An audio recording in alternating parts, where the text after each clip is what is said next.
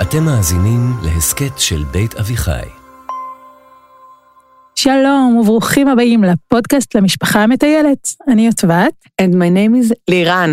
Hello and how do you do? אה, וזו לירן, שמשום מה מדברת באנגלית. לירן, Yes, please. אפשר לעבור לעברית? בוודאי, אפשר למזוג לך כוס תה?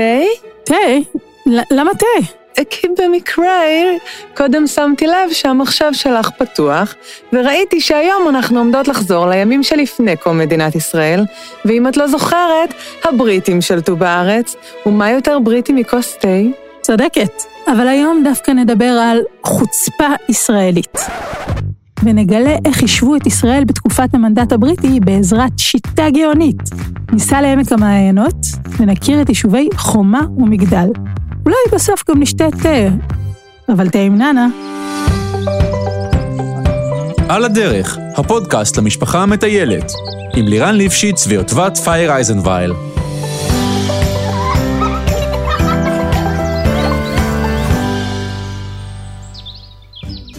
ברוכים הבאים לכל המאזינים והמאזינות שלנו. היום נטייל בעמק המעיינות, שנמצא במפה מתחת לכנרת.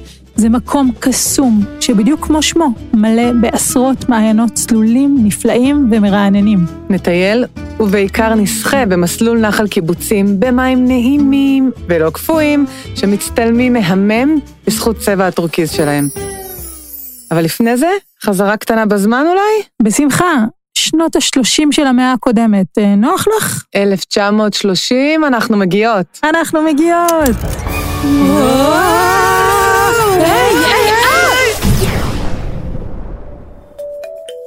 וולקאם! איזה נוף, הכל פתוח, יואו, הרי הגלבוע מאחורינו. אבל מוזר, אין פה כמעט שדות, אין מטעים. רגע, איפה היישובים? אפילו צימר על קו המים אין פה. וגם, מי אלה האנשים עם השפם והמדים? חיילים בריטים. הרי הבריטים שלטו בארץ, זוכרת? זוכרת, אבל למה כל כך שומם פה? באמת שומם. אין בתים בכל מקום, כי בארץ היו הרבה פחות תושבים, והרבה פחות יישובים, וגם הרבה פחות חקלאות. אז מה הבריטים עשו פה בשממה? לבריטים היה מנדט, מעין אישור בינלאומי לשלוט על ארץ ישראל, עד שהקהילה הבינלאומית תחליט מה לעשות איתה. רגע, מה הכוונה מה לעשות איתה? זאת אומרת שלא היה מובן מאליו שארץ ישראל תהפוך למדינת היהודים. מה הכוונה? אמנם מאז ומתמיד החשיבו היהודים את ארץ ישראל בתור הבית שלנו, אלא שעדיין רוב היהודים היו בגלות, וחיו פה כמובן גם ערבים. האוכלוסייה הערבית היוותה את רוב המתיישבים באזור בתקופה הזו. אבל לפני סוף המאה ה-19, יהודים רבים ברחו מאירופה, בעיקר בגלל האנטישמיות, והם ניסו להגיע לארץ ישראל. ככל שהגיעו יותר יהודים, הערבים היו פחות מרוצים. כי בעצם המאזן בין היהודים לערבים התחיל להשתנות. אה, הם כבר לא הרוב, והם פחדו שאכן ארץ ישראל תהפוך להיות מדינת העם היהודי. נכון, אז הבריטים ניסו לפשר בין היהודים לערבים, והם הכריזו על מכסה קבועה של אנשים שיוכלו להגר לישראל, שאז עוד קראו לה בכלל פלסטינה. רק למספר מסוים של יהודים היה מותר להיכנס, וכמו תמיד שמישהו מתערב, בסוף אף אחד לא מרוצה וכולם כועסים עליו. הערבים טענו שהמספר של היהודים שיכולים לעלות גדול מדי, והיהודים טענו שהמספר קטן מדי. הוויכוח הזה לא הסתיים. ואז בעקבותיו פרץ מה שנקרא המרד הערבי. פעולות אלימות מאוד מצד הערבים נגד המוסדות של המנדט הבריטי ונגד היהודים. ולכן הבריטים עשו מה שבריטים עושים כשיש בעיה. שתו תה. לא, הם... חבשו כובעים מצחיקים ושמרו על המלכה שלהם בלי לצחוק. לא, הם... ניסו לזכות בטורניר כדורגל, ושוב לא הצליחו. לא, הם... דיברו באנגלית מצחיקה שאף אחד לא מבין. לא, לירן, לא. הם הקימו ועדה. אה, אני זוכרת את הוועדה הזאת, היה שם שם של חיה, ועדת עכבר, ועדת סכנאי, לא, לא, לא, ועדת צ'ינצ'ילה. פיל. ועדת פיל. כן, פיל. אבל היא לא... זה מה שחשבתי. אבל לא על שם החיה, אלא על שם הלורד פיל, מי שהיה יושב ראש הוועדה. הוועדה המליצה לחלק את הארץ לאזור יהודי ולאזור ערבי, ולשטח קטן תחת שליטה בריטית. הגיוני. אז איך מחליטים איך לחלק? הוועדה הקשיבה לטיעונים של היהודים ושל הערבים. הנציגים שלנו בוועדה היו דוד בן גוריון וחיים ויצמן. והם הסבירו למה כל כך חשוב שליהודים יהיה סוף סוף בית, מדינה. הם הסבירו שלעם היהודי אין שום בית אחר, לעומת כל המדינות הערביות במזרח התיכון. ומה הבריטים החליטו? השיטה שלהם הייתה כזו. מקום שכבר ממילא מיושב ביהודים, יהיה באופן רשמי אזור יהודי. ומקום שכבר ממילא מיושב בערבים, יהיה באופן רשמי אזור ערבי. נשמע פייר, וזה טוב ליהודים? אז זהו שלא. בתקופה הזו רוב היהודים היו בגלות, והאוכלוסייה היהודית, זאת שכן הייתה בארץ, ישבה בכמה אזורים מצומצמים שהיו גם רחוקים אחד מהשני. הם לא רצו להסתפק בשטח הזה, כי קשה מאוד להחזיק ככה מדינה. אז איך משיגים יותר שטח, ועוד בכזו התראה קצרה? זו בדיוק השאלה שהיישוב היהודי שאל את עצמו. ומה היישוב היהודי ענה לעצמו? שהפתרון יהיה להקים מהר מהר עוד המון יישובים חדשים. זאת אומרת שאם עד אז לא היו יהודים באזור בקעת בית שאן נגיד, אז הם הקימו שם יישובים ופתאום בית שאן הייתה אזור עם רוב יהודי? כן, וככה הם יכלו להגיד, מה? זה אזור יהודי לגמרי. מה, אתם לא רואים כמה יישובים יהודים יש לנו פה? נו, בטח שזה צריך להיות אזור של המדינה היהודית. גאוני! נכון? הם קראו לרעיון הזה חומה ומגדל. רגע, זה בדיוק כמו שאת מגיעה תמיד ראשונה לאולפן ושמה את התיק שלך על הכיסא היותר נוח? אה... דומה, כן, אבל את יודעת שאם את רוצה, את יכולה לבוא לפניי. אני לא יכולה, את תמיד פה, וגם אני די משוכנעת שאת פשוט אף פעם לא מזיזה את התיק. לירן, את רוצה שנחליף כיסאות? עזבי עכשיו, חיממת אותו כבר. אז זה מה שהם עשו? שמו את התיקים שלהם במקומות הטובים, הקימו יישובים בכל מקום? הם רצו, אבל הבעיה שהבריטים היו בשלטון, והבריטים לא הרשו להקים יישובים חדשים. אז מה, עושים בכאילו? לא, אבל את ממש בכיוון. את יודעת שלפני המנדט הבריטי שלטו פה הטורקים. זוכרת כאילו זה היה אתמול. אז אנשי היישוב נזכרו שהיה חוק טורקי ישן שנשאר בתוקף. והחוק הזה קבע שמבנה שיש לו כבר גג, אסור להרוס אותו. אז בעצם הם אומרים שבתים שלמים לא הורסים? בדיוק. נגיד אם בונים מבנה מהר מהר, כאילו ממש מהר מהר, ואז מוסיפים לו מהר מהר גג, אז אי אפשר להרוס אותו, נכון? Mm-hmm. אז אם נגיד הם מצליחים לבנות בתים בהרבה מקומות, ולכל הבתים הם שמים גג, אז השטח יהיה... הבנתי, אה, הבנתי. בינגו. את לא, עזבי. זה רעיון גרוע, אין מצב לבנות בתים מהר מהר, זה מסובך, הם גם יתפרקו אחר כך, גם צריך למצוא קרקע, ואז צריך להביא חומרים לבנייה, ולתכנן איפה יהיה חדר ילדים, ואז להניח יסודות, ואז כבישים וגני שעשועים, כי... מה, בלי נדנדות, וחנות מכולת עם ארטיקים, קרטבים ופופקורן, כל יישוב חייב פופקורן בכל זאת. ואז כל הבריטים האלה יגיעו עוד לפני שנספיק לשים בכלל גג, אז אפילו שטיח ברוכים הבאים לא... הכל ייהרס, בלתי אפשרי. אה, תבטלי הכל. תבטלי. רגע, רגע, רגע, לירן, את דווקא ממש ממש צודקת. זה בדיוק מה שהם התכוונו לעשות. הם הבינו שהם חייבים להספיק לבנות מבנה עם גג, שאי אפשר יהיה להרוס לפי החוק הישן הזה, ולעשות את זה מהר מהר, כדי שכשהם כבר יגלו את זה, כבר לא יהיה חוקי להרוס. אז הם חשבו וחשבו עד שהם מצאו שיטה מיוחדת לבנייה מהירה ויעילה, כזו שאפשר יהיה להרים כשאף אחד לא שם לב. ואז לעשות כאילו הם היו כאן מאז ומתמיד?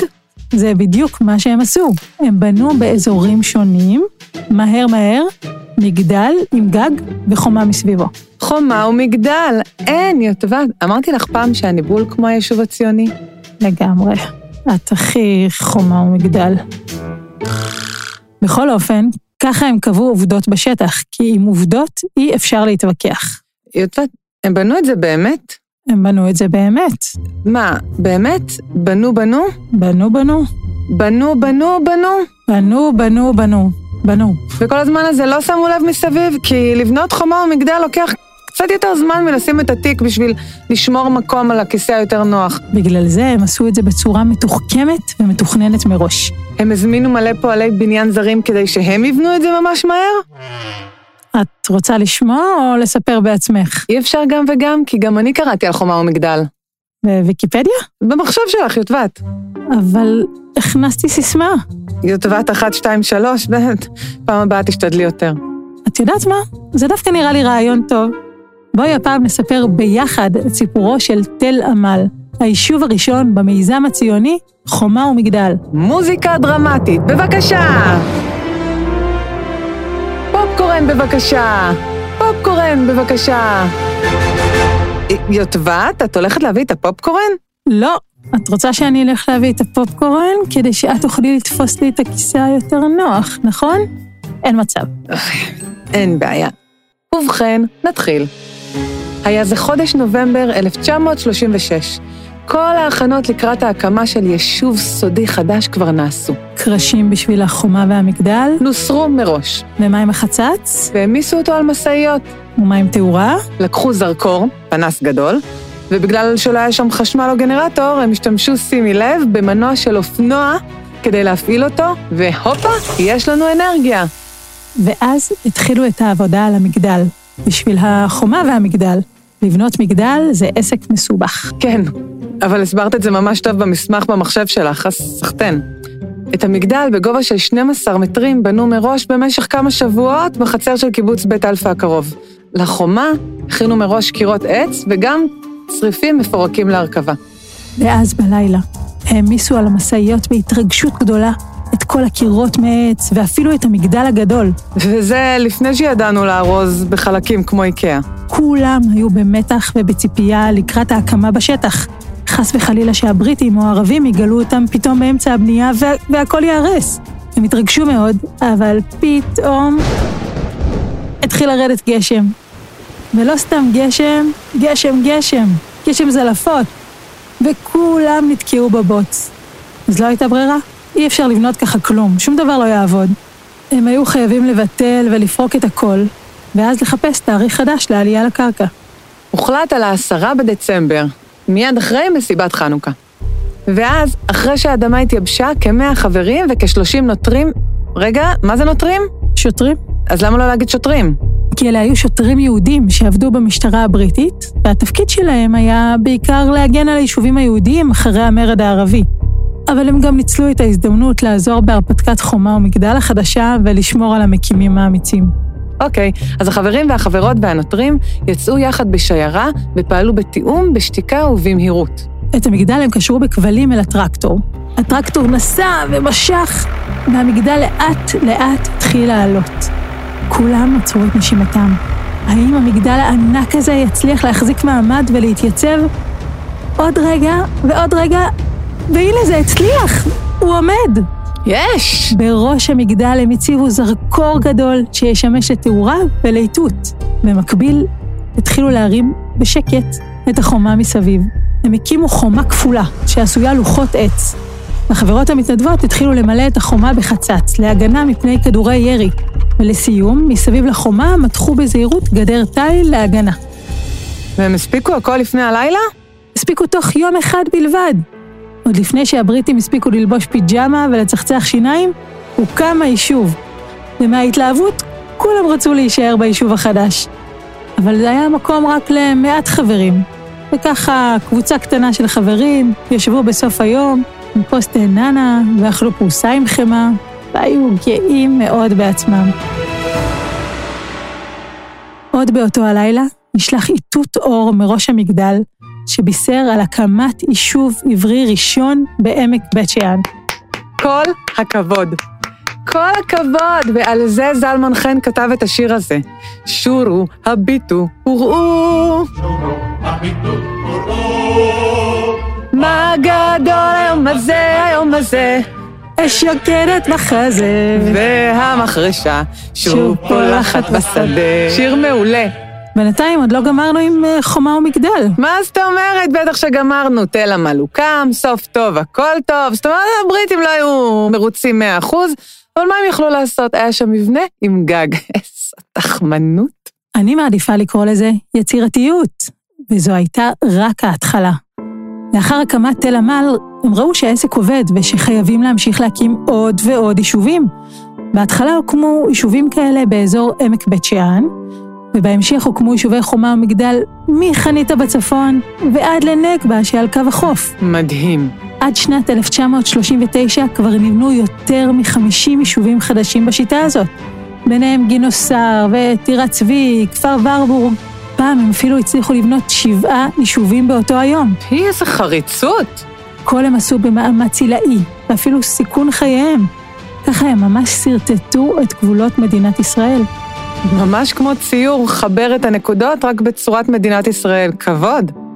טבת, אנחנו עומדים לטייל בכל היישובים האלה היום? הלוואי.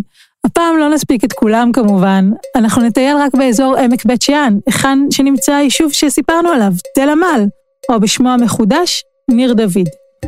בכלל, בעמק הזה ובכל האזור הוקמו הרבה יישובים של חומה ומגדל, ויש גם הרבה מאוד מים. את יודעת לירן, בית שאן, העיר הגדולה בעמק פה, תמיד הייתה יעד מבוקש, בגלל שהיא ממוקמת על דרך עתיקה וחשובה, ממצרים ועד לדמשק. הטורקים אפילו סללו מסילת רכבת בין עפולה לבית שאן, שנקראה רכבת העמק. כן, מספרים על רכבת העמק שהיא הייתה איטית. פעם, אדם שנסע ברכבת ראה את חבר שלו רוכב ליד החמור. שואל אותו, למה אתה לא נוסע ברכבת? אז החבר עונה לו, אני לא יכול, אני ממהר. סיפור מעולה. אני שמחה שיש לנו כזה אזור מהמם בארץ. צודקת, אפילו חז"ל אמרו שזה ממש גן עדן שם. כמו שאמר ריש לקיש, אם בארץ ישראל יש גן עדן, בית שאן הוא הפתח שלו. הופה, הרים. שם מעולה אגב, לבני הבכור אני אקרא ריש לקיש. ורש"י, ואל תקראי לבן שלך רש"י, רש"י הסביר על העמק שפירותיו מתוקין מכל ארץ ישראל. לא רק פירות מתוקים, עמק בית שאן הוא מהאזורים העשירים במים בישראל ועשיר בחקלאות משגשגת. נכון, בין העמק והרי הגלבוע נובעים מעיינות גדולים, בעלי כמות אדירה של מים. מעיינות! אני לא יודעת אם ידעת את זה, אבל אני ממש אוהבת להשתכשך.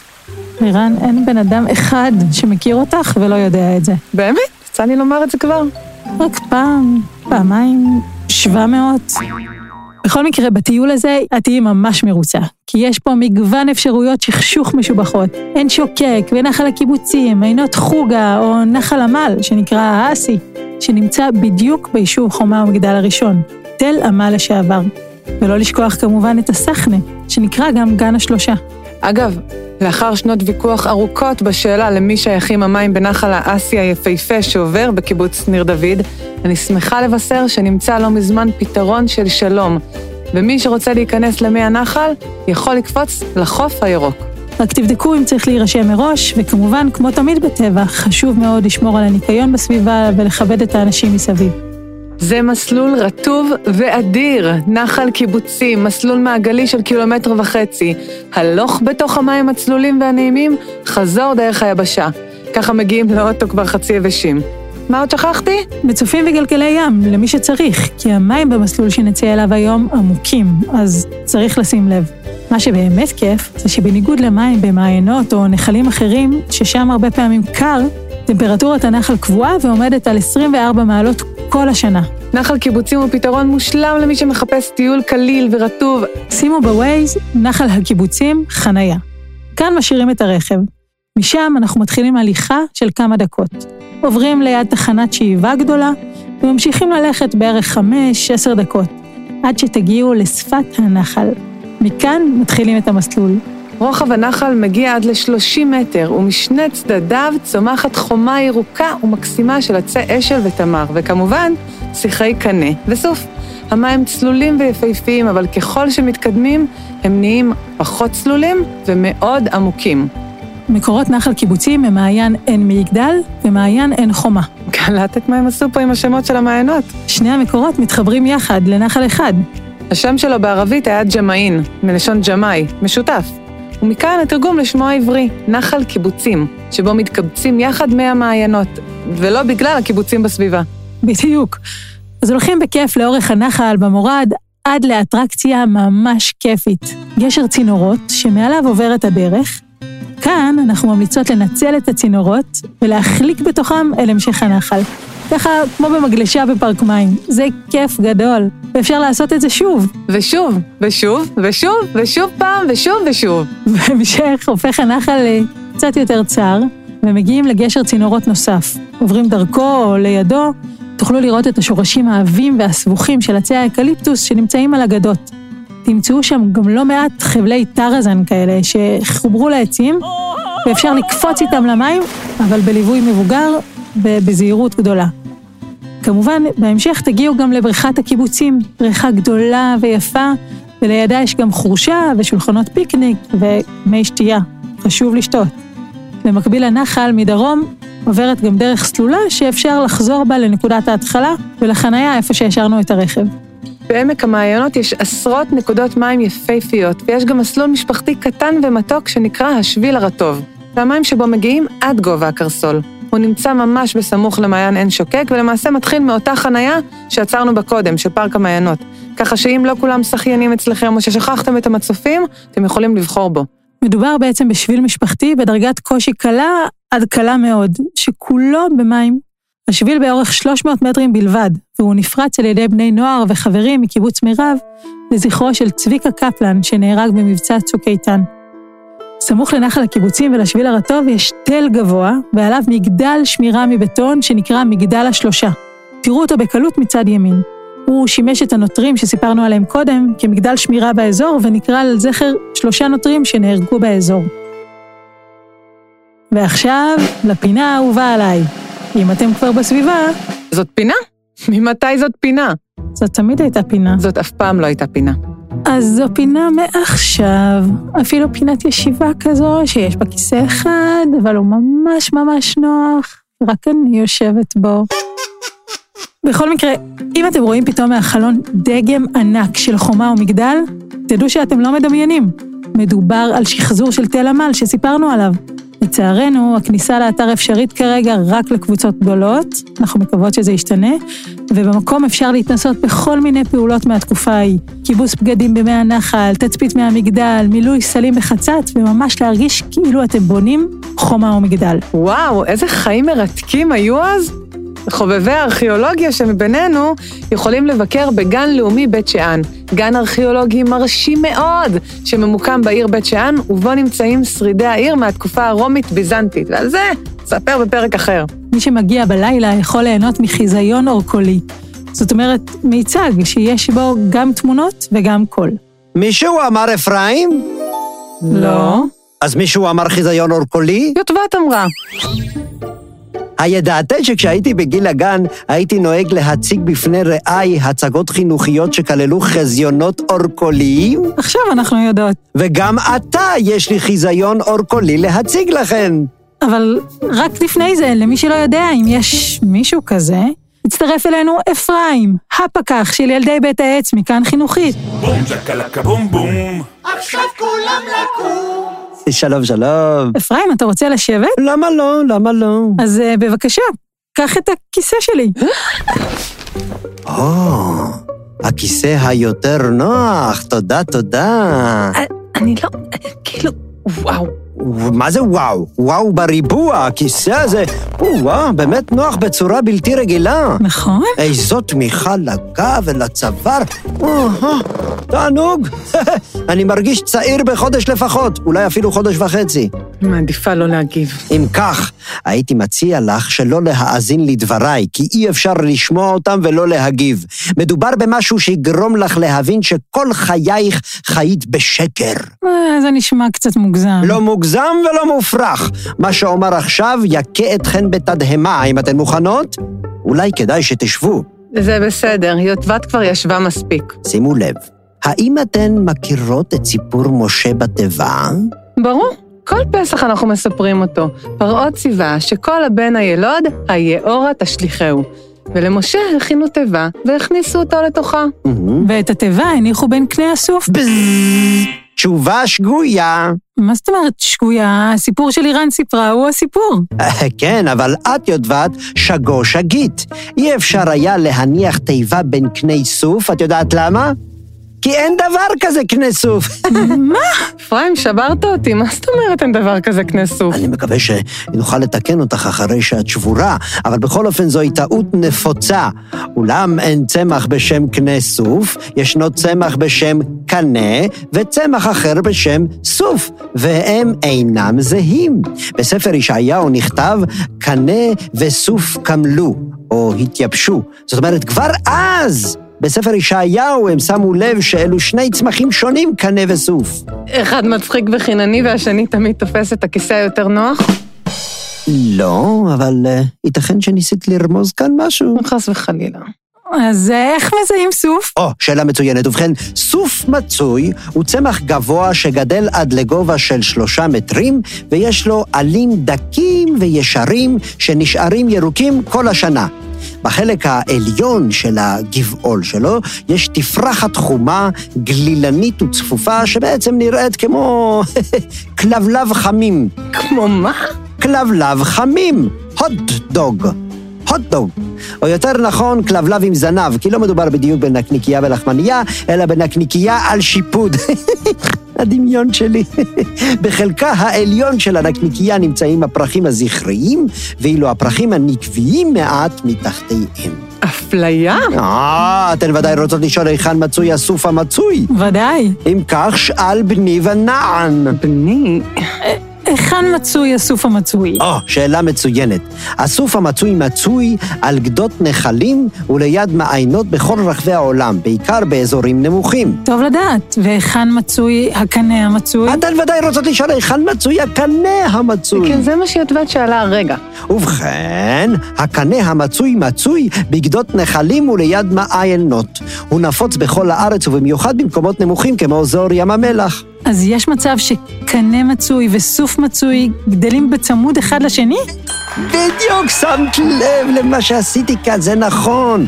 הם גדלים ביחד, אבל תוכלו בקלות להבדיל ביניהם, כי הקנה המצוי צומח לגובה של חמישה מטר, והקנים שלו חלולים, ויש להם הרבה עלים רחבים, ותפרחת שהיא בכלל צהובה ושעירה בקצה. אין כלבלב חמים. אין כלבלב חמים, אבל יש תפרחת שעירה, שזה לא פחות חביב. אתה חושב? כן, כשהתפרחת מתייבשת, הגרגירים נפוצים בעזרת הרוח, ובזכות השערות הרבות שעל העלים, זה צמח רב-שנתי שגדל מהר מאוד מאוד מאוד מאוד מאוד מהר, ממש בצורה קיצונית. אה, קיצר, יוטבת, לפעמים את נשענת קנה רצוץ. היי, היי, היי, שימי לב, טון הדיבור שלך לא עולה בקנה אחד עם זה שאני בכל זאת מנחת הפודקאסט הטיולים הכי מצליח בארץ. יש לי, יש לי, גם לי יש. בואי נשים את הדברים בקנה מידה מתאים. זהו פודקאסט הטיולים לא הכי מצליח בארץ, אלא הכי מצליח בעולם. מעולה. נראה לי שיש לנו מספיק קנים כדי למלא חנוכיה שלמה. איי, זה פשוט נפלא, אתן ממש עולות בקנה אחד. זאת אומרת, ממש משלימות זו את זו. טוב, מספיק עם הפתגמים האלה, באמת, אני מצטער, אני חייב ללכת. עליי לראות האם הקנה המצוי שזרעתי הבוקר כבר גדל. הוא הרי... צומח מהר מאוד מאוד מאוד, כן. אז אתה מפנה את הכיסא יותר נוח? אה, כן, בהחלט, הנה הוא. יופי, אז אני תופסת אותו, ביי! שלומות. אין על אפרים הזה בעולמות. אם יש דברים נוספים שרציתם לדעת על המסלול והמעיינות, על הקנה המצוי והסוף המצוי, על הכיסא היותר נוח והפחות נוח, שהם בכלל זהים, נשמח אם תכתבו לנו. את כל השאלות אפשר לשלוח למייל או לקבוצת הפייסבוק שלנו. על הדרך, לא רק פודקאסט, גם בפייסבוק. תודה לכולם, ואל תשכחו, שמרו על הטבע, אספו את האשפה אחריכם ותשאירו את האוצרות הקסומים שלנו, יפים, נקיים ונעימים, ונוחים. רגע לפני שנפרדים, אנחנו רוצות להודות לאביב לוקס, יפתח קולניק, ענבל שמעון, שעוזרים לנו עם התחקיר. לשירי צוק התסריטאית, לאסף רפפורט, עורך הסאונד, לאולפן שלנו, סוף הסאונד, ליניב ביטון, הלו הוא אפרים, הפקח המהולל מילדי בית העץ, כאן חינוכית. תודה לכל מי שמלווים אותנו, רננית פרשני, דינה בר מנחם, יובל מלכי, תודה לדוקטור דיוויד רוזנסון, מנכ"ל בית אביחי. מחכות לכם כבר בפרק הבא של? על הדרך, הפודקאסט למשפחה המטיילת. יאללה, יוטבת, איפה הבוב, יוטבת? אה, תביאי את הבננה. לא עם הרובה מים! לא, שוב! שם קרם הגנה, את אדומה בגב.